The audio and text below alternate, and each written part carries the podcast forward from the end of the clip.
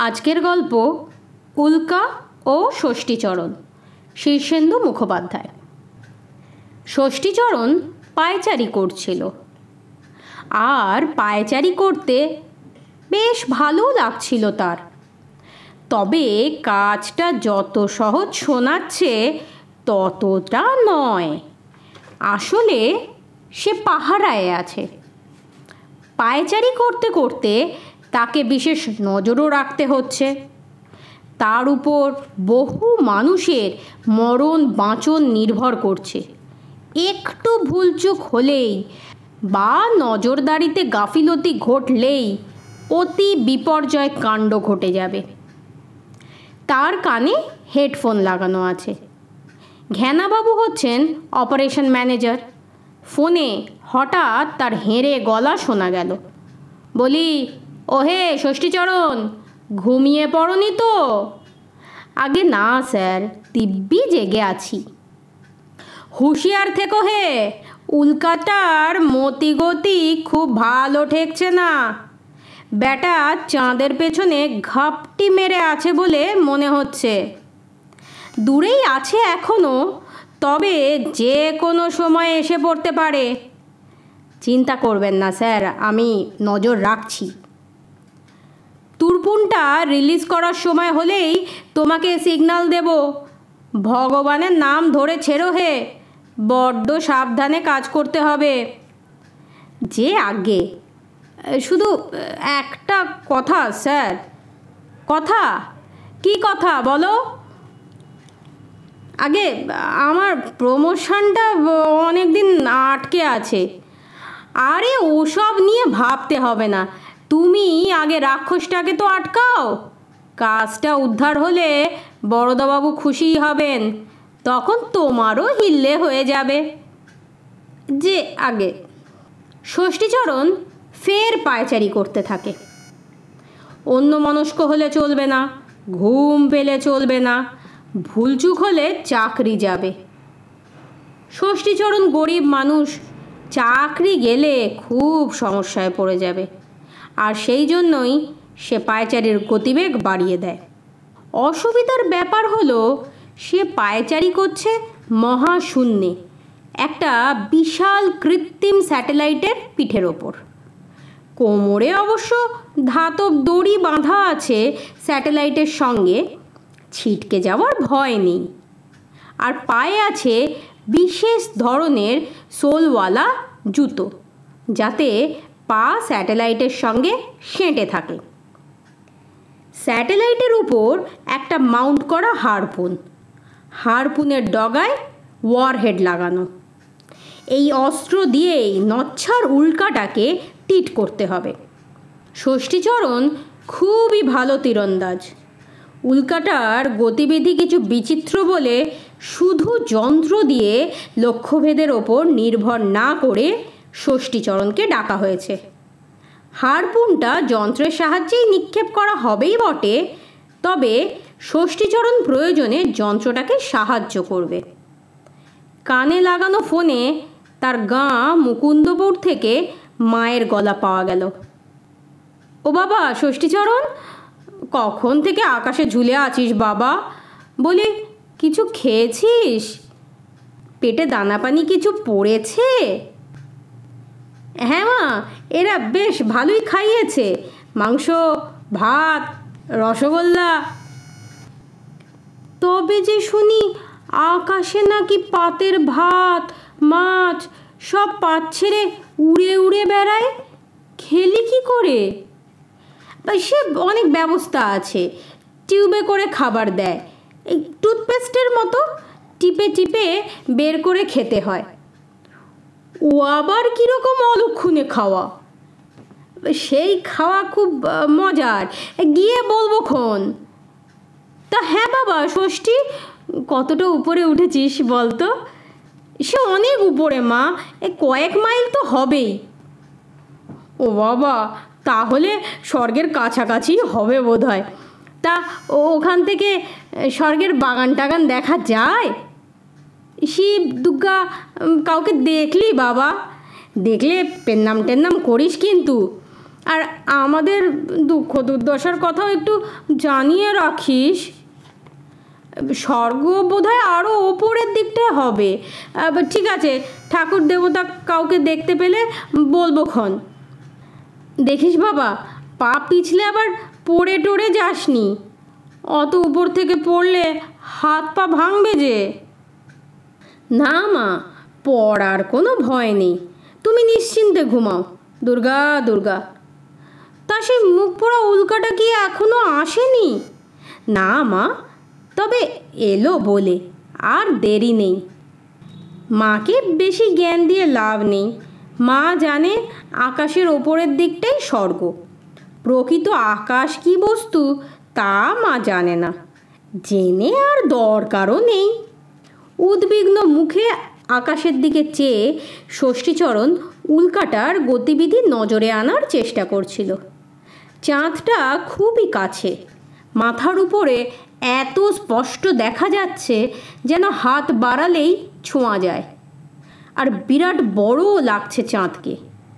হঠাৎ তার কানে লাগানো ফোনে একটা বাজখাই গলা একেবারে ফেটে পড়ল। বলি, ষষ্ঠীচরণ শুনলুম দেনার দায় জেরবার হয়ে এখন ফাঁকি দেওয়ার তালে আকাশে গিয়ে গা ঢাকা দিয়েছ? ওতে কিন্তু ভবি ভোলবার নয়। চিরটা কাল তো আর ঝুল খেয়ে থাকতে পারবে না বাবা। ত্রিশ হাজার টাকার দেনা। এখন সুদে আসলে গিয়ে তেষট্টি হাজার সাতশো বাহাত্তরে দাঁড়িয়েছে। এক মাসের মধ্যে শোধ না দিলে ঘটি বাটি চাটি করে দিয়ে ছাড়ব। বুঝেছ? ষষ্ঠীচরণ খুব বুঝেছে। বিগলিত ভাব দেখিয়ে ভারী বিনয়ের সঙ্গে বলল, ভাববেন না নগেনবাবু টাকাটা ঠিকই দিয়ে দেব। কয়েকটা দিন একটু এই অসুবিধার মধ্যে আছি। কাঁচা বাড়িতে মা বাবার বড্ড অসুবিধা হচ্ছিল বলে বাড়িটা পাকা করতে হলো কি না?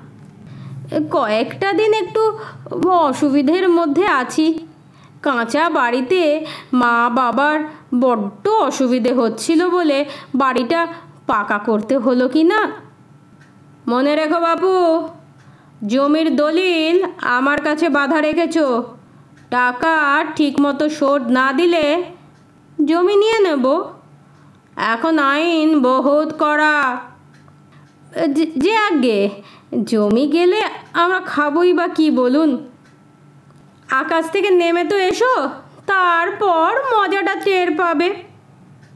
নগেনবাবুর কথা শেষ হতে না হতেই হরিপদ সাহার ফোন, বলি, ও ষষ্ঠী, আকাশে উঠে কি হাতে চাঁদ পেয়েছ নাকি হে? আমার দোকানে কত বাকি ফেলেছ, জানো? দু হাজার তিনশো তেইশ টাকা, বুঝলে? আর বাপু, ধার বাকিতে মাল দেওয়া আমার পোষাবে না। এই বলে দিলুম আমি স্পষ্ট করে। আমার সব কথা। ফেলো করি, মাখো তেল। ভারী কাকুতি মিনতি করে ষষ্ঠীচরণ বলে, আর দুটো দিন সবুর করুন হরিপদবাবু আমি ফিরে গিয়েই ধার মিটিয়ে দেব। বাকিতে মাল না দিলে যে আমার বুড়ো বাপ মা না খেয়ে মরবে। না বাবু আমিও ছাপোসা মানুষ। মুদির দোকান থেকেই আমারও সংসার চালাতে হয়। আর বাকিতে দেওয়া আমার পক্ষে সম্ভব নয়। আর তিনটে দিন হরিপদবাবু দেখতে দেখতে কেটে যাবে। এই এলুম বলে আমি। দেখো বাবু, কথা নড়চড় যেন না হয়। মনটা বড় খারাপ হয়ে গেল ষষ্ঠীচরণের মা, বাপ আর ভাই ও বোনেদের সে বড়ই ভালোবাসে। কিন্তু তারা বড় গরিব। সে মহাকাশ গবেষণাগারের সামান্য টেকনিক্যাল অ্যাসিস্ট্যান্ট সামান্য বেতনে সংসার চালাতে পারে না। সে ক্রসবোতে তীরন্দাজি শিখেছিল এক সাহেবের কাছে। তাতে একসময় তার একটু নামও হয়েছিল। কিছুদিন আগে আকাশের এক কোণে বড় সড়ো উল্কার সন্ধান পায় মার্কিন আর রুশ বিজ্ঞানীরা। হিসেব নিকেশ করে দেখা গেছে সেটা পৃথিবীতে এসে পড়বে। এবং পড়বে ভারতবর্ষেরই কোথাও। কিন্তু মার্কিনীদের সঙ্গে ভারতের সম্পর্ক এখন খুব খারাপ বলে উল্কাটাকে মহাকাশে অনেক দূরে ধ্বংস করে দেওয়ার ব্যাপারে মার্কিনীরা মোটেই গা করেনি। কিন্তু বহু দূর রকেট পাঠিয়ে উল্কাটাকে ছিন্ন ভিন্ন করে দেওয়ার টেকনোলজি মার্কিনী ছাড়া কারও নেই। রুশরা এক সময় ভারতের বন্ধু ছিল বটে, কিন্তু ইদানিং তারা ব্যবসা বাণিজ্যের লক্ষ্যে লাভ করে সুখে স্বচ্ছন্দেই আছে।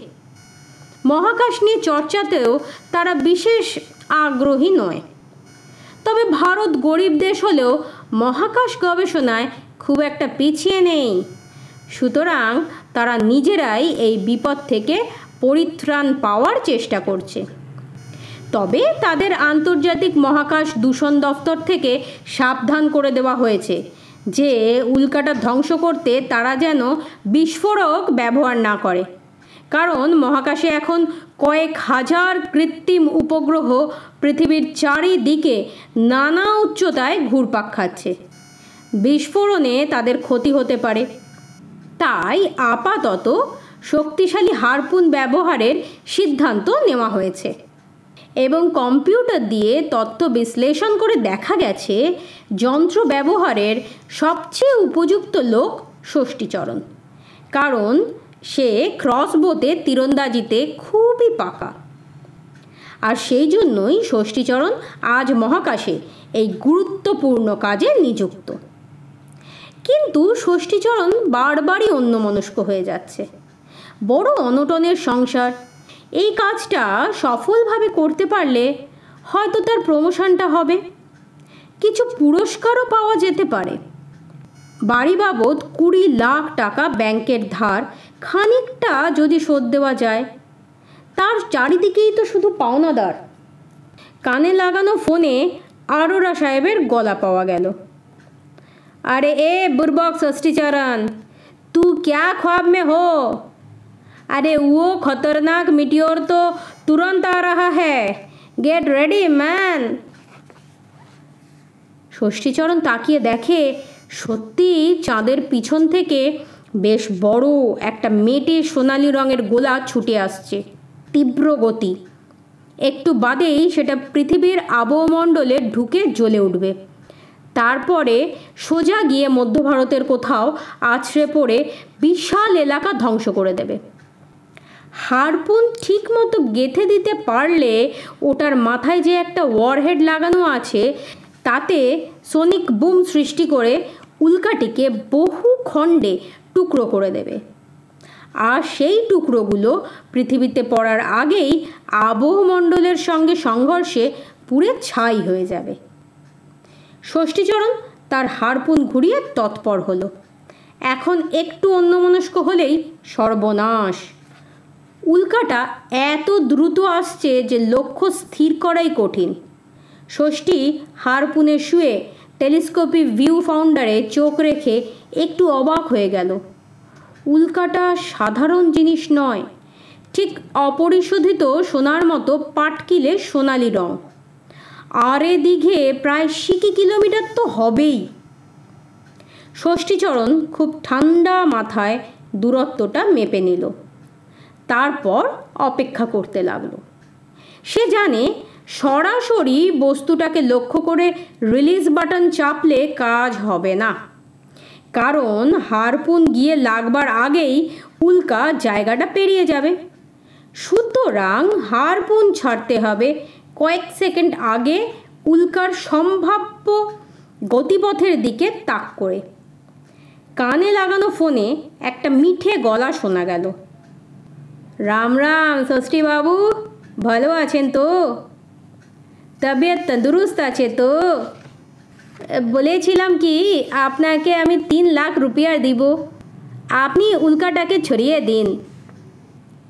ষষ্ঠী অবাক হয়ে বলে, সে কি?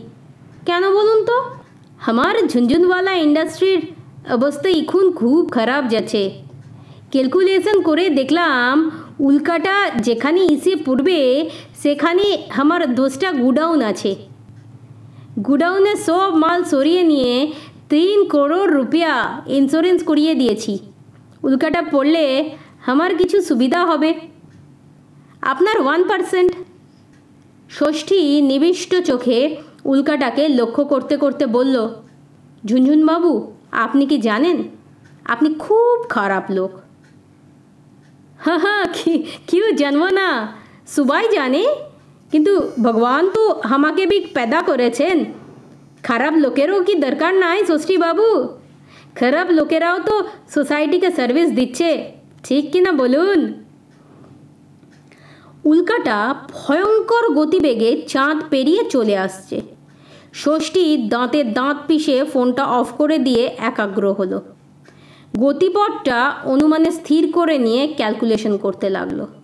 সবটাই তার নিজস্ব পদ্ধতিতে। তীরন্দাজ হিসেবে তার পক্ষে যতটা সম্ভব নির্ভুল একটা দূরত্ব স্থির করে সে হারপুনের ট্রিগার টিপে দিল। একটা তীব্র ঝাঁকুনি দিয়ে মসৃণ গতিতে হারপুনটা বেরিয়ে গেল নিক্ষেপ যন্ত্র থেকে। উৎকণ্ঠায় কাঠ হয়ে চেয়ে রইল ষষ্ঠীচরণ। রূপলি রঙের বিশাল লম্বা হারপুনটা পরিষ্কার দেখা যাচ্ছে। কালো আকাশ চিরে ছুটছে বিদ্যুতের গতিতে। ওদিক থেকে মেটে সোনা রঙের উল্কাটা আসছে ভয়ঙ্কর গতিতে। লাগবে তো, হে ভগবান। ক্যালকুলেশন যথাসাধ্য নির্ভুল হয়েছে বলেই তার ধারণা। কিন্তু হারপুনটা লাগল। ষষ্ঠীচরণ যেখানে অবস্থান করছে তার খুব কাছেই ঘটল ঘটনাটা। খুব বেশি হলে আধ কিলোমিটারের তফাতে হারপুনটা সোজা গিয়ে উল্কার পেটের মধ্যে ঢুকে গেল। আর সঙ্গে সঙ্গেই সনিক বুম চালু হয়ে গেল। আকস্মিক আঘাতে উল্কাটা কি একটু দোল খেল? গতি ব্যাহত হলো একটু? পর মুহূর্তে একটা অপূর্ব নিঃশব্দ বিস্ফোরণে কালো আকাশ যেন ছড়িয়ে পড়ল ফুলঝুরির রং বেরঙে। শতখণ্ডে বিচূর্ণ হয়ে নানা দিকে ছিটকে যেতে লাগল বিদীর্ণ উল্কার টুকরোগুলো। ষষ্ঠীচরণ ভারী তৃপ্ত মুখে দৃশ্যটা দাঁড়িয়ে দেখছিল। মুখে একটু বোকা বোকা হাসি, আর ওইটাই ভুল করেছিল সে। কথা ছিল, উল্কাটাকে ভেঙে দেওয়ার সময় সে শটান শুয়ে পড়বে, যাতে কোথাও বিপদ না ঘটে। খেয়াল ছিল না ষষ্ঠীর। হঠাৎ একটা বড় সড়ো টুকরো ছিটকে এসে সে কিছু বুঝে উঠবার আগেই যেন বিরাশি শিক্ষার একটা চর মেরে শুইয়ে দিল তাকে। ষষ্ঠী জ্ঞান হারিয়ে লুটিয়ে পড়ল স্যাটেলাইটের পিঠের ওপর। যখন জ্ঞান হলো তখন সে কলকাতার এক হাসপাতালের বেডে শুয়ে। চারপাশে সব হোমরা চোমরা মানুষ। এক ভারিক্কি ওপরওয়ালা বললে, বহুত খুব ষষ্ঠী, বাহাদুর হো। আর একজন বলল, জোর বেঁচে গেছো হে। শ্র্যাপনেলটা প্রায় শেষ করে দিয়েছিল তোমাকে। ষষ্ঠী হাত জোর করে বলল, আগে আমার মা বাবার আশীর্বাদ আর ভগবানের দয়া। তা তো বটেই। সরকার বাহাদুর তোমাকে পঞ্চাশ লাখ টাকা পুরস্কার দেবে, বুঝেছ? পঞ্চাশ লাখ? শুধু তাই নয়, উল্কাটা ছিল পুরো সোনার। যে টুকরোটা এসে তোমার গায়ে লেগেছিল, সেটার ওজন বাহাত্তর কেজি। ওটাও তোমাকেই দেওয়া হবে। ষষ্ঠী ফের অজ্ঞান হয়ে গেল।